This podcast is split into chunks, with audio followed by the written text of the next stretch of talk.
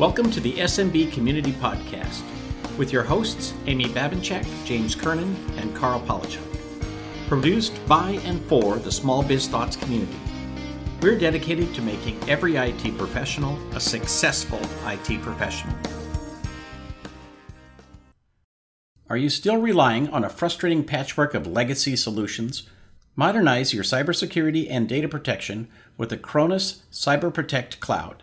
It's a single solution that combines backup, anti malware, and endpoint protection management. As an MSP, you can easily improve client security posture, eliminate complexity, and generate more recurring revenue. Learn more about Acronis Cyber Protect Cloud at acronis.com. Welcome to another SMB Community Podcast. This is Karl Palachuk. Today we're going to talk about five employee rules you should not forget or ignore, no matter how difficult the job market is today. But first, an announcement. We have a major, major, major change coming January 1st. Actually, January 5th will be the first show. We drop a brand new format starting in January of 2023. We're adding a host, we are getting rid of the half hour interview of usually a vendor format. Uh, we did a lot of research on the podcasts that are in our industry and found that uh, we had become so successful that many, many people had basically copied our, our format. And so we were no longer differentiating ourselves from the other podcasts. Uh, in addition to that, we we sort of looked at it, got together, four of us, and said, "There's something missing. What's missing is a podcast that is truly entertaining, educational, and doesn't pay any attention to the vendors in the industry." Now, having said that, we're going to pay some attention. We're just not going to give them all of our attention the community has seemed to have gotten lost in the community part of many podcasts. So we want to bring back the community. We want to talk to you. We want to answer your questions. We want to give you stories of people who had great success in our industry. We want to ask difficult questions that don't get asked in publications that are sponsored by vendors uh, that that you know are owned by vendors or that are run by a specific vendor. We're looking forward to uh, a completely new format and a very very fun approach to educating and entertaining you in the SMB space. Okay, just a few extra announcements before we get into today's topic, which is all about five employee rules that you can't forget. Mark your calendars. January 5th is the brand brand new SMB community podcast format. January 11th will be my 14th annual State of the Nation address for SMBIT. And I think it'll be a particularly interesting one because we are at a very interesting, difficult point in our history as an industry. Uh, May 17th and 18th, the SMB Online Conference returns with the theme of Nothing Happens by Itself. Over at IT Service Provider University, itspu.com, we're going to have three new classes in 2023, and that brings us to a total of 23 classes, five week classes in uh, our 10th year of operation. So we'll be making some noise about that. And over at this Small Biz Thoughts Technology community, we're going to have a price increase on July 1st. So if you want to get in on all the goodness, including every one of those 23 classes for no additional money, join up before July 1st and you will get all of that, including the SMB Online Conference and all those classes at no additional charge. All right. So let's talk about five employee rules you can't forget no matter how difficult the job market is. And you may not like all of these, and you may not agree with all of these, but that doesn't change the fact that I think that these things are absolutely true, and you should seriously consider them and you know spend a little time thinking about uh, how this all fits in your particular business. Rule number one hire slow and fire fast. You may have heard this. it's made popular by many, many people, including Brian Tracy, who says the best time to fire an employee is the first time the thought crosses your mind. And if you're new to having employees, you probably have never fired anybody. And if you have been on the job as a, an owner for very long, you have probably not only fired somebody, but you have heard this rule and said, "Man, that is so right on." I I had this one guy that you know, as soon as we fired him, everything got better in the entire company. And this is a one of these rules that's very painful, and you get, I guess, uh, resistant to it over time because we work with people we like. We we become friends with our employees, and so it, can be very difficult. And there's lots of reasons that you may have to fire somebody or lay them off. But uh, if it's for cause, you're probably going to find that uh, you should have done it sooner, right? So on the hiring side, hire slow is just extremely important. I did an entire webinar about this yesterday, and um, I know it's painful, but you need to really honestly take your time. And, you know, one of the rules that I always remind people of is slow down, get more done. Well, that's particularly true when you're hiring. You know, if you're hiring somebody and creating an onboarding process, that can be very expensive. And, you know, we very often in small business, we don't pay attention to the things that don't cost hard money out of pocket in the moment. And so we can have a process where, you know, yeah, it, it takes time. It wastes time. It needs to be done again and again and again because we keep hiring the wrong person, right? If you have a bad hiring process, then you're going to end up hiring the same bad people over and over and having to repeat it. If you slow down, you will take some time to get the right person. And I know that that can be painful, and I know that's a difficult thing to say, especially in this job environment. But if you just hire the first warm body that comes along, it will probably not be a good choice. And so you're going to end up having an expensive process that you repeat again and again because you hired the wrong person again and again. Remember, you're building two things at once on one hand, you're building your business, you're building the money side of things, you're building something that with luck will be bigger than you and will outlast you or can be sold off and and put lots of money in your pocket. And the other thing that you're doing is you're building culture. And you can't build culture with the wrong people. You know, you can find people who have uh, little sparks of this jewel and that jewel, and you can shine them up and and encourage them to exhibit certain kinds of behavior. But there's some people who don't have the right spark, and and any amount of polishing is just going to waste the polish, you know. And so you have to be very careful to get the right people on your team so that you can then build your culture.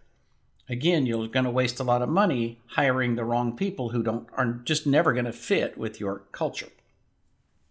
You need to support your employees, you need to train them, you need to help them correct their ways when they go down the wrong road. You need to bring them up to speed with regard to your processes and procedures and your vision of customer service. But you know, at the end of the day, when they need to go, they need to go. And uh, so, once again, put the energy into the hiring process. Hire very, very slowly um, but also be committed that if it's not working, you just you gotta you gotta fire fast, and that's the way the world works. Rule number two: you need an administrative assistant, and I know a lot of you are going to t- tune out immediately because you don't think you need an administrative assistant.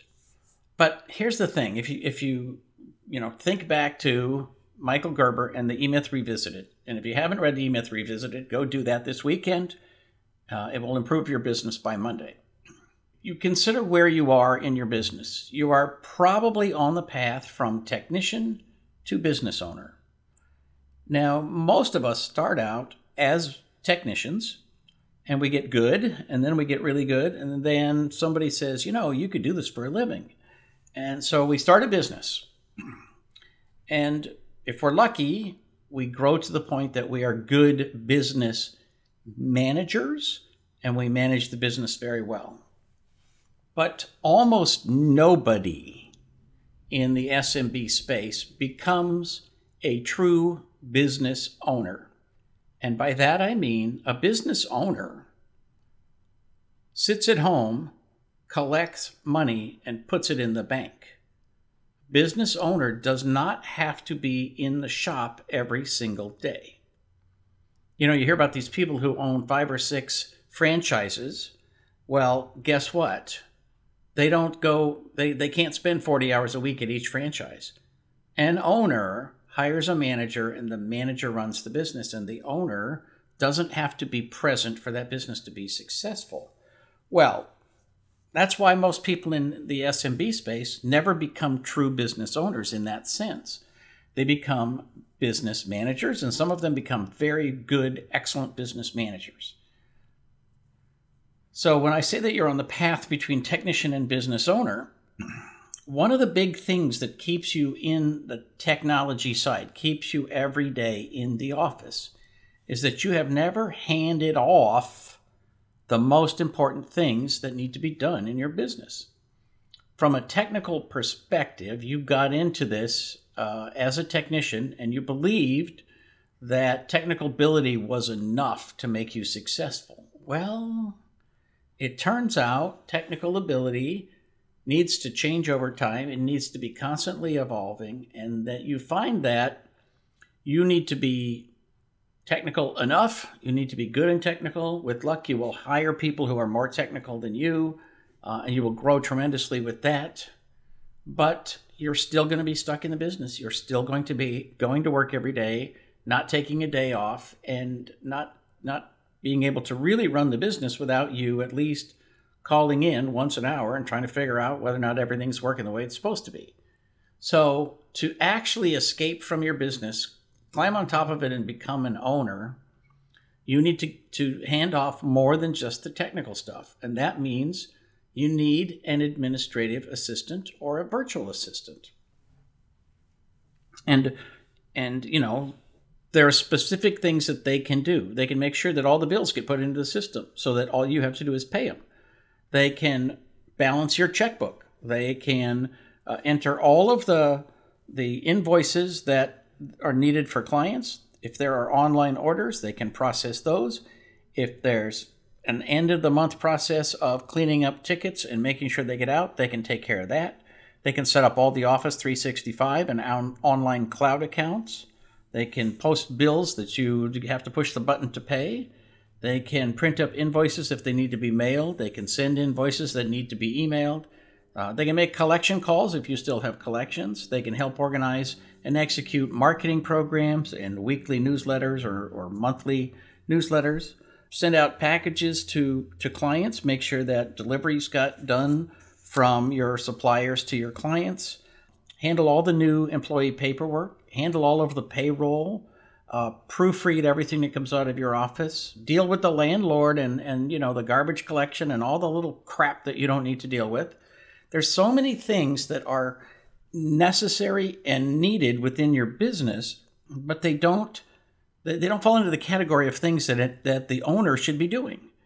And so, you know, even if you hire somebody at 10 or 20 hours a week, I call them the $300 miracle, right? You hire somebody at uh, $300 a week and they work 10 or 15 hours, they can do an amazing amount of work that you don't have to do.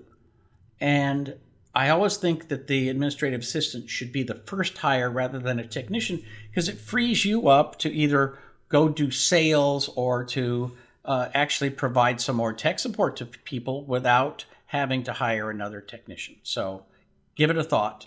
Uh, there's still lots of people who want to work part time. So no matter how bad the job market is, uh, the VA market is very nice. Uh, there are lots and lots of people who, even if they don't ever come into your office, they can do most of this stuff online and they don't have to be taking up space in your office. And there's a lot of people, especially today, who they're tuned up on Zoom. They know all about cloud working, uh, you know, storage in the cloud. They can be trained on all of this stuff.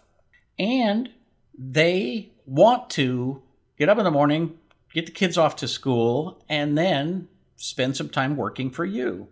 And then in the afternoon, pick up the kids and be done for the day. And so they're happy to have, you know, four hours in the middle of the day, so many days a week.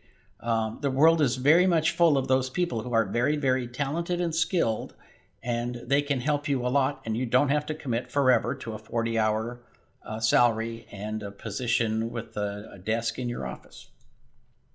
Rule number three you need a very detailed hiring process. So your options are basically that every time you hire, you go figure it out, and there's no institutional memory, and you just you just try to find like, oh, where was that old ad that we used? Now we can copy that one, right? Your processes can be uh, a much better way to go. If you have a process, it can be updated. It can be fine tuned. It can be fixed. There should be a folder. There should literally be an entire folder just for hiring. And in it, you should have a job description for every role in your company. And there should be an, an ad based on that job description. And there should be interview questions based on the job description and the requirements. And there should be an evaluation process. So, you know, after you, you interview candidates, how do you know which one is better than the others? Well, there's a process for that, right? When you have a detailed hiring process, you have something that can be fixed and fine tuned and updated. And it's something where I encourage you to uh, put some time and effort into it. And then if you need to use it again, go use it again and again and again I, in particular, recommend that you use open ended questions so that instead of saying, you know, how good are you? Oh, I'm very good, right? Oh, okay. Or how many years' experience do you have uh, working with uh, uh, hosted services? Oh, I have eight years. Oh, okay. Done. Instead, ask questions that say, for example, tell me about a time when you had difficulty moving some data to the cloud. Tell me about a person you worked with that you admired a great deal, right? Ask those open ended questions, and you're going to get people who stop and think a minute and then tell you, you know, something from their past. And in some cases, they may not have anything to report, and that's okay. If they can't tell you about a time, that tells you something as well. Uh, but those open ended questions get you a sense of their experience and their um, you know, kind of interactions with other people in the world as they have grown to be a, a particular kind of technician or salesperson or whatever. So, all of this contributes to your culture and your branding. The way that you hire gives people a great sense of what you're actually looking for and what you consider to be important, and then they can give it to you as your business goes along. So, think about how the hiring affects and contributes to your culture and your branding long term. Speaking of culture, rule number four is culture is built from the top down. So it's very difficult to turn around a bad culture. It's a lot like turning an ocean liner. And I have, on a couple of different occasions, had to uh, turn around a culture. So when I was a, a, manager for different companies, the, the last real job I had, and then the first uh, outsourced management job that I had, I had to turn around the culture. In one case, we had an employee, I'll call her Trina, which is absolutely not her name. Um, and Trina was committed. Uh, she was just absolutely, she loved the company. And when the previous operations manager left, she was the senior person on the staff and she uh, was acting manager for a team of about 25 people. She did not have the skills or the ability. She was a bit of a, a, a rough person uh, in terms of her personality and her approach. And um, so it really hurt the company a bit because all the people on her team started being a little less nice, a little more rude, and out in the public dealing with clients and customers.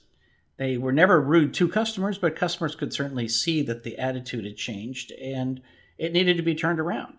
She also was committed to an old culture that I was hired in part to get rid of. and so, uh, you know, she basically resisted me and tried to get the team to resist me, and it was very difficult. And um, in, in many ways, um, there was almost no way this could have gone that either she needed to leave or I needed to leave. And so I had to, uh, you know, give her a few talkings to, but in the end, she would not change and she had to go. And, you know, part of this is the, uh, you know, hire slow and fire fast, but part of it is also, you know, I, I, I had to go justify this. I had to go to my manager and say, I want to get rid of her. And, and I was asked, boy, do you know what you're doing? Because she really does lead these people, uh, whether you like it or not. And you may end up losing some other members of your team.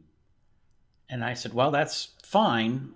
But I'm just telling you, when she is gone, we will all, figure out how to get along without her. And it will be a better place to work. And everyone in my department is going to be a little bit happier and all of our customers that we interact with are going to be a little bit happier and it's just going to be a better day for everyone and so uh, even though she was extremely important and in a an important role she would not change to fit the culture that i wanted to build and uh, so oddly enough i had to fire her in order to uh, you know fix the culture and it was still a little bit slow, but I got to tell you, changing the culture sped up considerably when people realized, oh, he's not kidding. We do need to act differently. The behavior does matter. The way that we treat each other does matter. The way that we treat each other in front of customers does matter. And so, uh, you know, it was very difficult, but it needed to be done. The second time, uh, that I needed to turn around a culture. I didn't have to fire anybody, but I did have to change behavior. And it was basically I adopted or I adapted uh, a company because when I came on board, there was a culture of what I would call laziness, that people would look at tickets and not work a ticket uh, if they didn't like it. They're like, ah, oh, I think it's so tedious to be installing these drivers. So they just didn't do the work. So they would spend time opening a ticket, reading it, and closing it.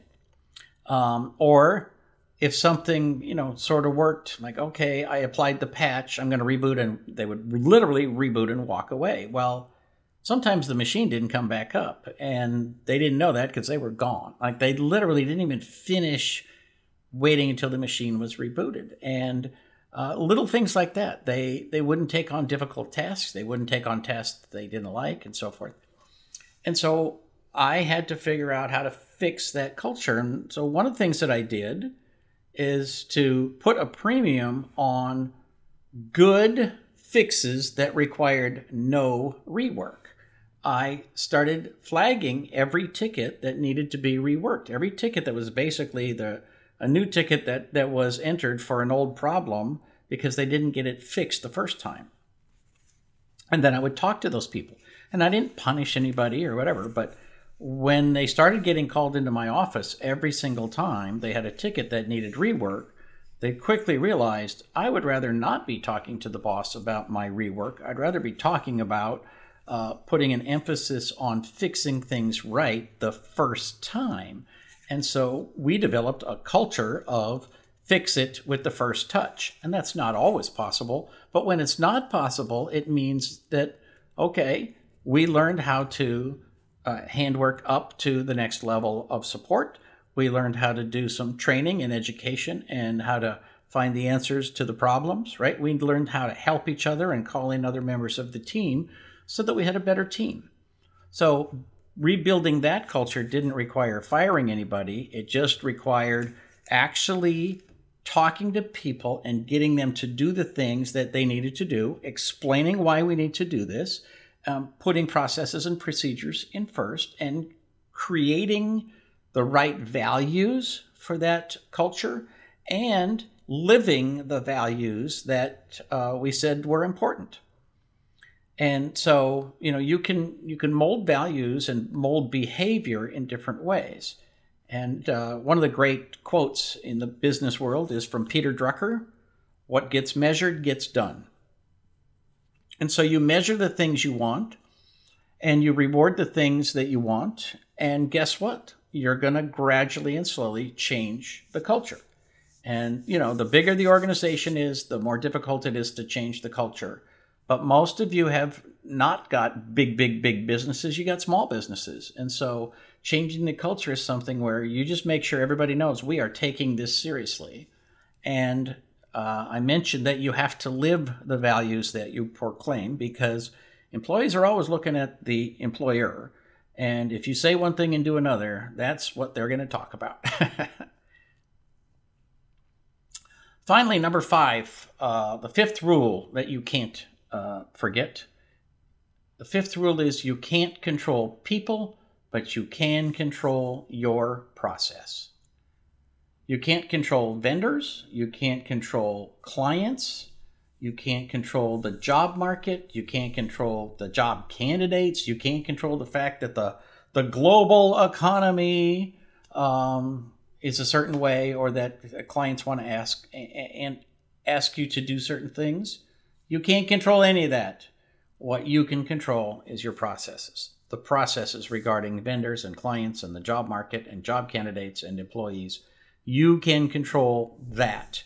And so, uh, you know, for me, you probably guessed this, but all of the, my answers to all of the questions are we create a process. So you, if you have a problem with people filling out their time cards, well, you got to you got to create a better process. You have a problem with people uh, not putting in their time entries, not putting notes in the system. Well, you need a better process. Uh, you want better employees? Create a process. You want a better culture? Create a process. Uh, if you've hired the wrong employees, well, you can you can figure that out by creating a process. so at the end of the day, uh, when you look at all of these things, they're all within your control to the extent that you have processes and procedures. Slow down, get more done is one of the great rules of my life. And the five rules that we talked about today are hire slow and fire fast. You need an administrative assistant. You need a detailed hiring process. Uh, culture is built from the top down. And you don't control people but you do control your processes.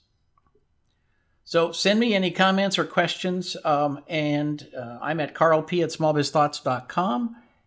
We'd be happy to address those for you, and I look forward to uh, your feedback on our brand new format that drops January 5th. Thanks for listening in. This is Karl with yet another SMB Community Podcast.